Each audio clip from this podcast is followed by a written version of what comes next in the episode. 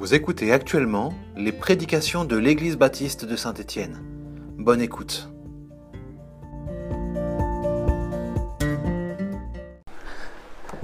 Donc nous avons commencé une série sur le nouveau catéchisme de la cité, vous savez, où l'on répond à certaines questions fondamentales.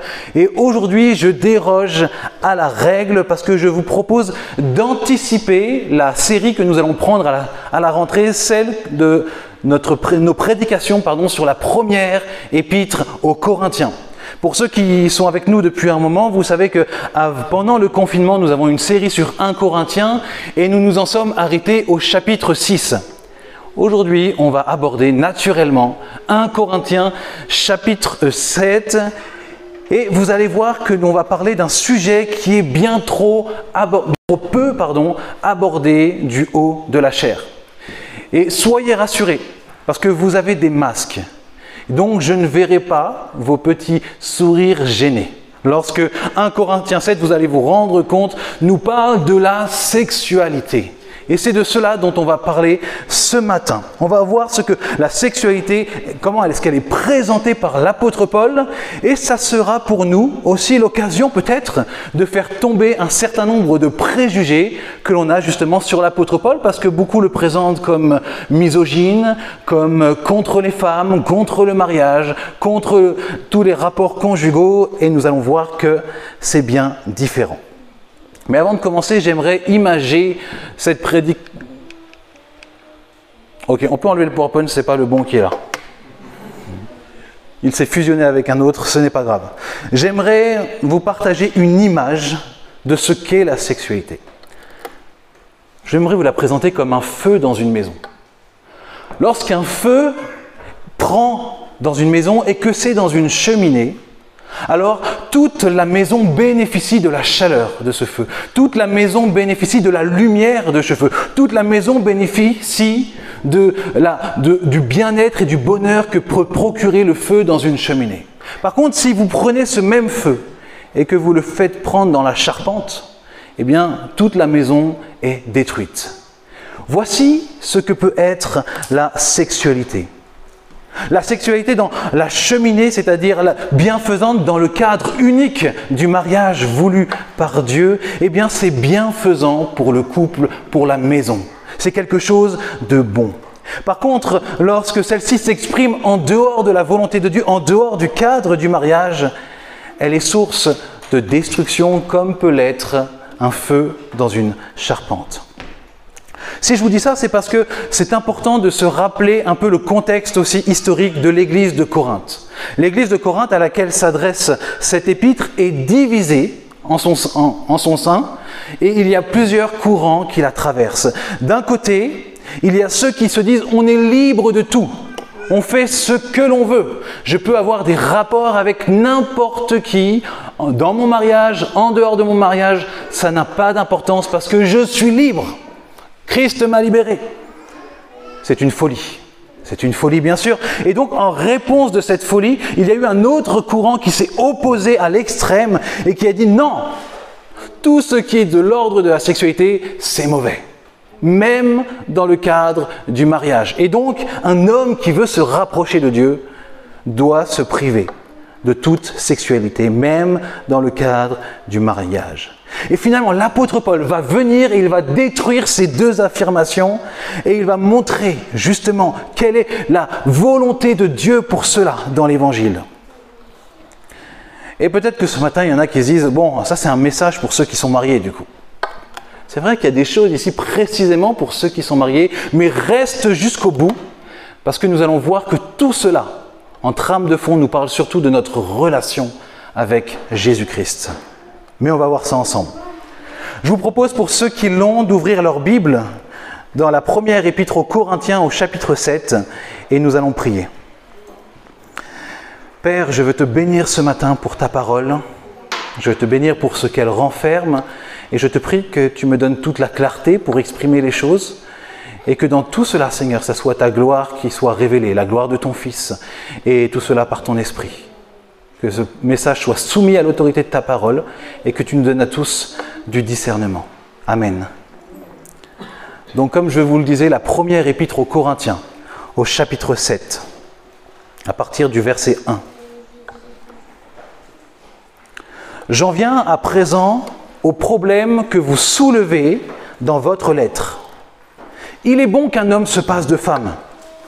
Cependant, pour éviter toute immoralité, il est préférable que chaque homme ait sa femme et que chaque femme ait son mari. C'est avec ce texte-là souvent que l'on a pris l'apôtre Paul pour un misogyne. Mais en fait, c'est prendre en dehors de son contexte. Laissez-moi vous expliquer. Le texte au, au verset 1 nous dit que l'apôtre Paul a reçu une lettre et que dans cette lettre se trouve un certain nombre d'affirmations et des questions qui lui sont adressées.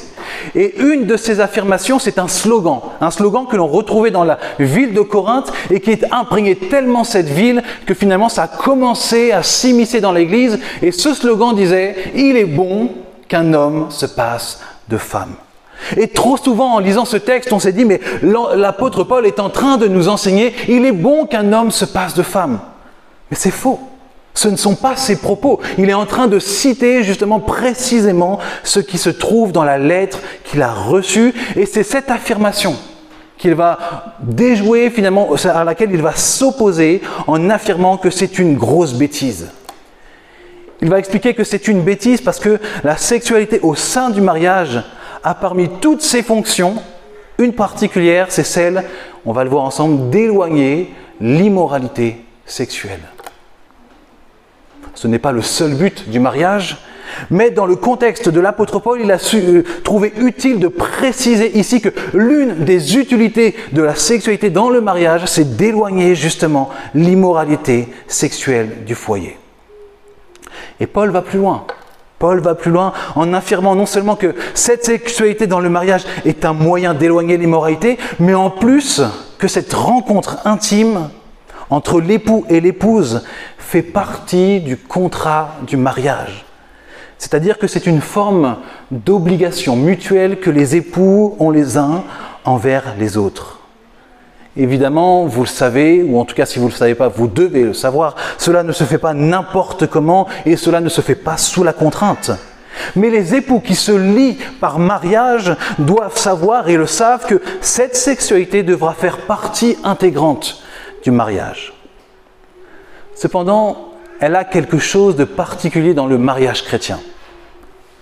La sexualité dans le mariage chrétien n'a pas but de s'assouvir personnellement, mais de désirer le meilleur pour son conjoint. C'est ce que nous dit la suite du texte à partir du verset 3. Que le mari accorde à sa femme ce qu'il lui doit, et que la femme agisse de même envers son mari, car le corps de la femme ne lui appartient plus, il est à son mari.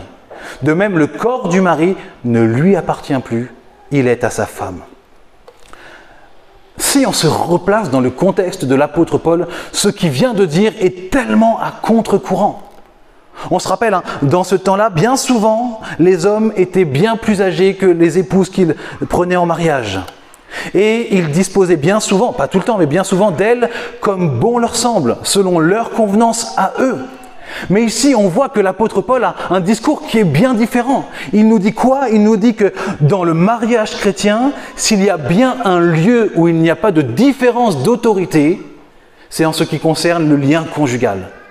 Alors que dans plein d'autres passages, en ce qui concerne l'enseignement par exemple, l'autorité spirituelle, oui, souvent l'homme est présenté comme ayant de l'autorité sur son épouse, mais ici, en ce qui concerne le lit conjugal, il y a une parfaite harmonie sans qu'il y ait l'autorité d'un côté ou de l'autre.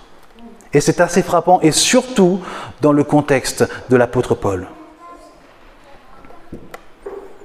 L'homme et la femme se donnent mutuellement parce qu'ils ne s'appartiennent plus à eux-mêmes.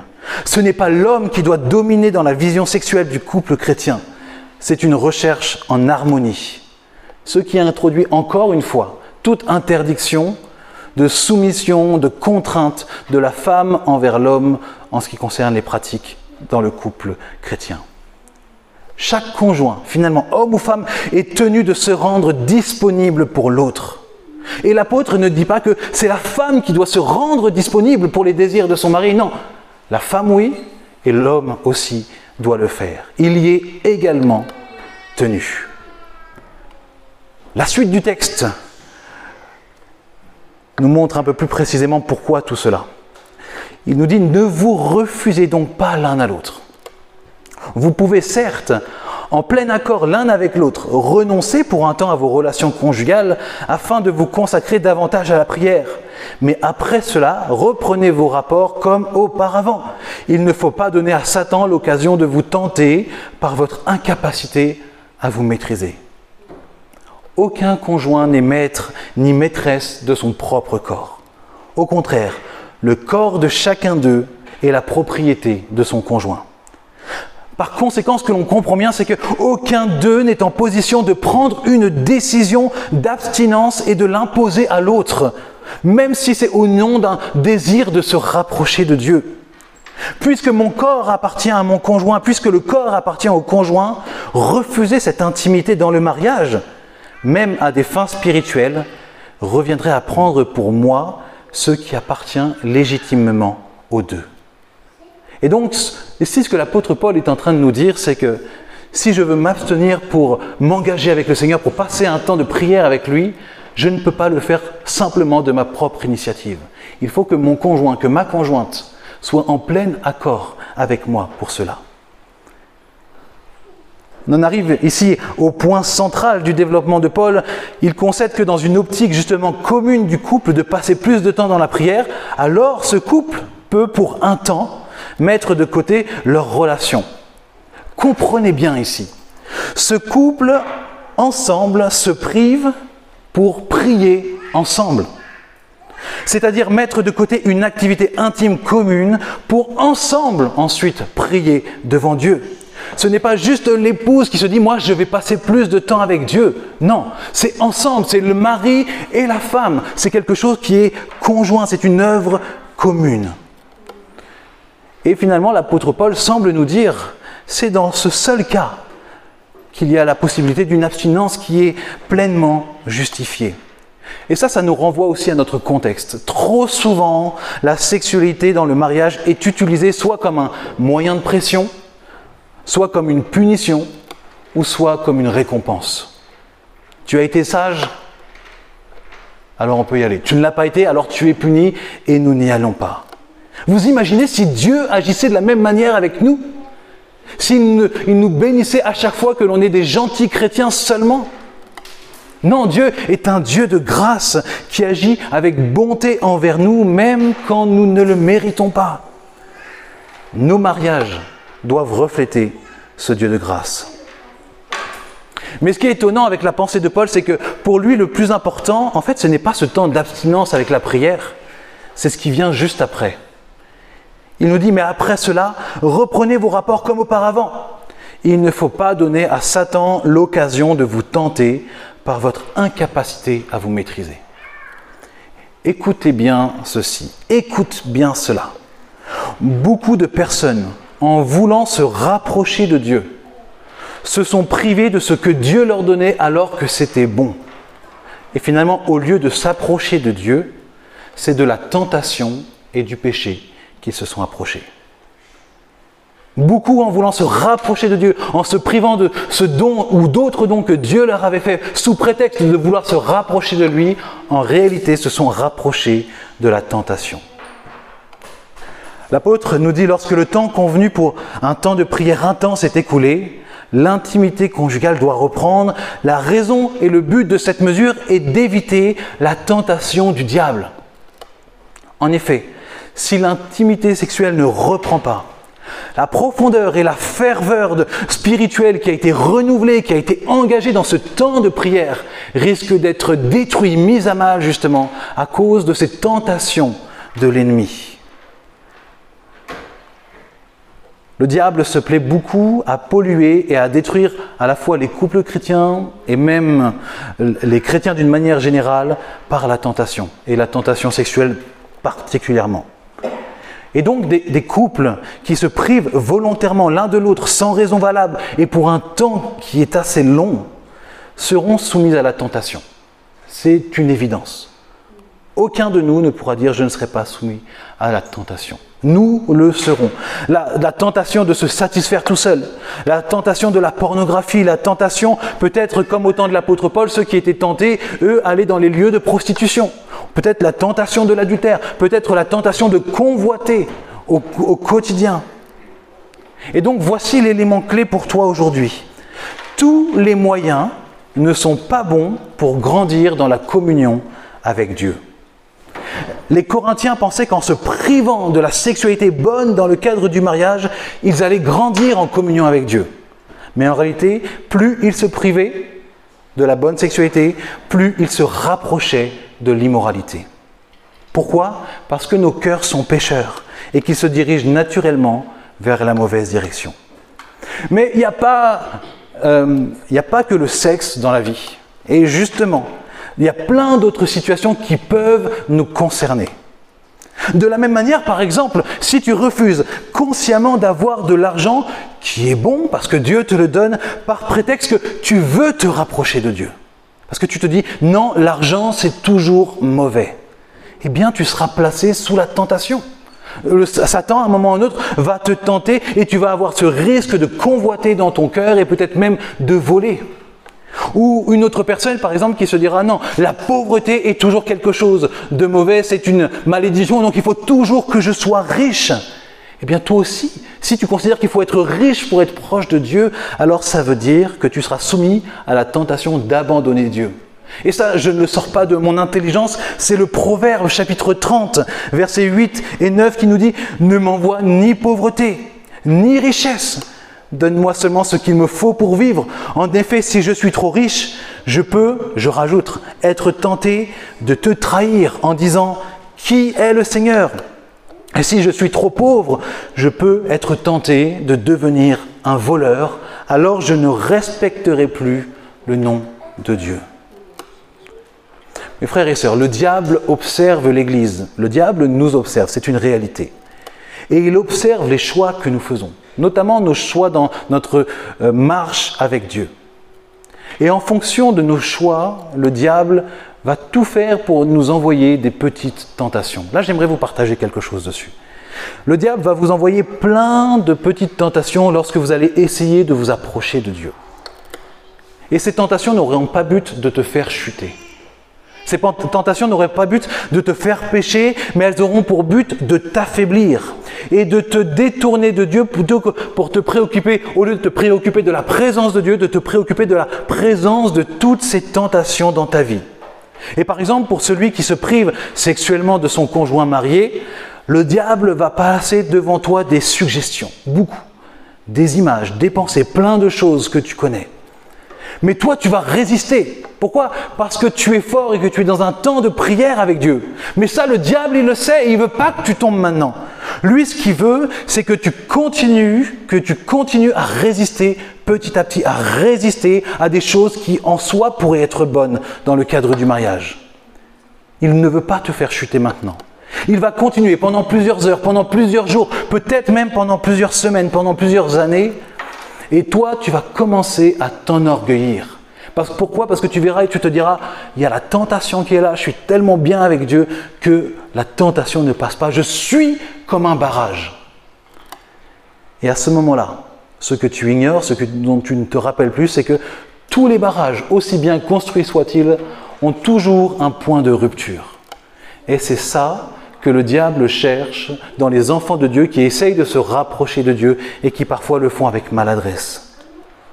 Et donc il va continuer à t'envoyer des petites tentations jusqu'au moment où ça sera la tentation de trop. Et là, c'est le barrage entier qui va céder. Et je ne sais pas si vous avez déjà vu un barrage qui cède, mais c'est destructeur. C'est toute la vallée derrière qui est détruite. C'est toutes les maisons qui sont détruites. C'est-à-dire que ce n'est pas mon propre foyer seulement qui est détruit, mais c'est tout ce qui m'entoure aussi qui est sujet à cette destruction. Et c'est cela aussi une des techniques, une des ruses du diable pour essayer de détruire les chrétiens qui essayent de s'approcher de Dieu en se privant de manière qui n'est pas sage selon la parole de Dieu. Alors frères et sœurs, ce que Dieu ne nous interdit pas formellement, et qu'il ne nous dit pas qu'il faut s'en priver pour se rapprocher de lui. Alors faisons attention à ne pas nous mettre en danger. Je ne suis pas en train de parler d'un jeûne ponctuel. Nous le faisons.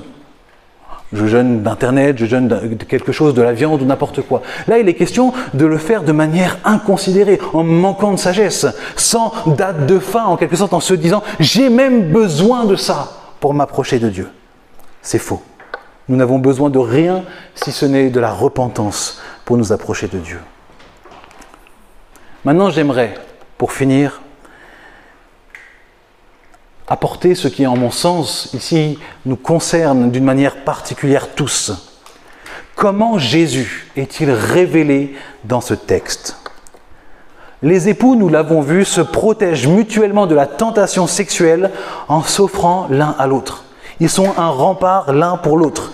Et nous sommes pécheurs, donc nous le faisons mal, et bien souvent nous, oublions qu'en nous offrant à l'autre, nous lui portons secours. Je, ne suis pas certain que dans la vie des couples mariés, en tout cas je le témoigne, qu'il y a cette idée qu'en m'offrant à l'autre, je lui porte secours dans ses pensées les plus intimes, les plus obscures. Et grâce à Dieu, nous nous améliorons. Mais spirituellement, le mariage chrétien est une image de l'union qui est parfaite entre Jésus et son Église. Et à partir de, ce moment-là, on enlève de notre idée toutes les euh, associations avec la sexualité. D'accord? Parce que lorsqu'il est question de Christ et de son Église, on n'est plus dans l'ordre de la sexualité, mais de l'union parfaite. Et cette union parfaite dans laquelle nous voyons que Jésus, lui, agit parfaitement pour nous, pour nous secourir. L'homme secourt sa femme, la femme secourt son mari, mais Christ secourt toute l'Église. Et la grande différence entre notre mariage et l'union de Jésus avec l'Église, c'est que dans nos mariages, nous nous protégeons mutuellement. Mais dans le mariage entre Christ et l'Église, Christ n'a pas besoin de notre protection. Nous, nous avons besoin de sa protection. Nous avons besoin de son aide. Et Jésus s'offre totalement, entièrement pour la protection de son Église, pour ta protection. Il s'est donné entièrement pour toi, dans sa vie, dans sa mort et dans sa résurrection. Donc si tu confesses que Jésus-Christ est Seigneur, si tu confesses qu'il est Sauveur, alors tu es intégré immédiatement à cette belle Église. Et ainsi Christ s'est offert pour toi, pour te protéger, pour t'accompagner dans, dans, ton cheminement, dans ta sanctification. Mais seulement il y a cette question, est-ce que tu es prêt à accepter que continuellement, Jésus n'a pas besoin de toi, mais que toi, tu as besoin de lui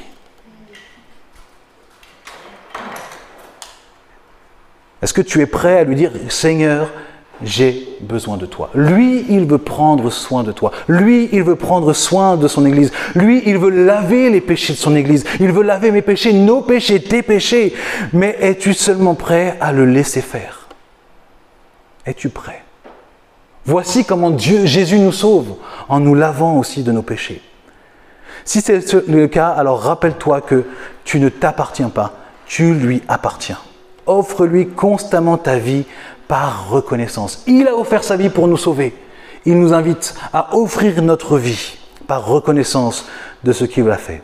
Et tu verras qu'il va profondément travailler en toi, et cela même quand tu ne le mérites pas. Parce qu'il est bon, il est bon envers nous.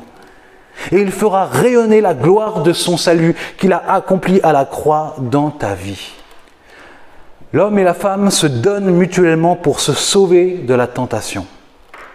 Christ s'est entièrement donné pour que tu sois libre de te cacher en lui face à toutes tes tentations. Vous connaissez ce passage? 1 Corinthiens chapitre 10, verset 13. Les tentations qui vous ont assaillis sont communes à tous les hommes. D'ailleurs, Dieu est fidèle et il ne permettra pas que vous soyez tentés au-delà de vos forces. Au moment de la tentation, il prépare le moyen d'en sortir pour que vous puissiez y résister. Je vous ai déjà raconté cette histoire, mais je me répète. Lorsqu'il y a un incendie qui se déclare dans un, lieu public, dans un hôtel, notre premier réflexe, c'est de lever les yeux pour voir les pancartes de la commission de sécurité pour savoir quel est le chemin que nous devons prendre. Où est-ce qu'il y a le signal lumineux qui nous dit sortie euh, d'urgence? Sortie de secours, merci. Sortie de secours. C'est notre habitude, c'est ce que l'on fait. On sait que c'est ce que l'on doit faire. Et ce principe élémentaire de notre vie, nous ne l'appliquons pas à notre vie spirituelle. Lorsque nous sommes face à la tentation, lorsque nous sommes face à un feu qui veut nous dévorer, notre premier réflexe n'est pas de nous tourner vers Dieu pour connaître la solution, pour connaître la solution qu'il a préparée, le secours qu'il a préparé, mais c'est de regarder par terre et de se dire, je vais trouver moi-même le chemin pour m'en sortir. Et il est là le problème pour nous face à la tentation. C'est que face à la tentation, on se considère comme des barrages qui peuvent tenir, alors qu'on n'est pas des barrages qui peuvent tenir. On ne maintient rien en réalité. Par contre, Christ, enfin Dieu au travers de sa parole, nous affirme que lui, dans toutes nos tentations, a prévu un moyen pour que nous puissions en sortir. Il n'a pas dit dans certaines tentations, il n'a pas dit dans les plus faciles ou dans les plus dures, mais dans toutes ces tentations, il y a un moyen de s'en sortir en comptant sur lui. Pas en comptant sur nous, mais en comptant sur lui. Tu es tenté par l'immoralité sexuelle, il y a probablement un moyen que Dieu a placé sur ta vie, c'est peut-être un frère, une sœur pour t'en sortir. Par le découragement spirituel, par renoncer à la foi, par croire des fausses choses sur toi ou quoi que ce soit. Il y a tellement de tentations que vous pouvez vivre que nous vivons. Mais Christ nous assure au travers de sa parole qu'il s'est offert pour nous afin qu'il nous offre aussi toutes les solutions nécessaires pour nous sortir de la tentation. Et je finis avec une parole d'espérance. C'est la deuxième fois que je finis ce message. Et hum, Jésus est bon avec nous. Je, le crois que Jésus est bon avec nous. Je crois que Jésus n'est pas aussi sévère avec nous qu'il devrait l'être. Et je crois que malgré le fait qu'il nous prépare plein de solutions face à la tentation, et que bien souvent nous ne saisissons pas ces solutions parce que nous manquons de sagesse, de discernement, eh bien Jésus continue de nous aimer de nous accompagner. Et même lorsque nous chutons dans la tentation et que nous passons par le péché, il reste fidèle et juste pour continuer de nous secourir, même si nous, dans notre ignorance, nous avons refusé son aide jusqu'à présent. Donc peut-être que ce matin, il y en a qui étaient face à la tentation, et puis finalement qui sont passés derrière la tentation, et qui ont succombé à la tentation. Jésus ne vous rejette pas, ne nous rejette pas. Il nous aime et par la foi, il nous dit que si tu te repens, si tu te places devant lui, il te rétablit dans ta dignité d'enfant de Dieu. Tu n'es pas né pour continuer à pécher, tu es né pour grandir en sainteté et cette croissance en sainteté, malheureusement, implique que bien souvent nous tombions face à la tentation. Il le sait et il vient nous secourir. Donc j'aimerais maintenant nous inviter à la prière. À la prière bien sûr dans le cadre du mariage par rapport à la sexualité, mais aussi à la prière pour remercier Jésus. Pour remercier Jésus de cet époux merveilleux et parfait qu'il est pour son Église, cet époux qui s'est donné et qui vient secourir en tout temps son Église. Et je vais inviter l'équipe de louange à, revenir avec moi. Seigneur Jésus, ce matin, euh, j'élève ma voix avec l'Église pour te dire combien est-ce qu'on est reconnaissant parce que toi, tu es un époux fidèle, tu es un mari fidèle, tu es bon, tu es parfait. Et là où nous, nous échouons dans nos mariages et puis même dans nos vies face à la tentation, eh bien toi, tu apportes la victoire et l'espérance. Merci parce que tu ne nous traites pas en fonction de notre bonté, en fonction de nos mérites, mais seulement par grâce et par amour et par compassion.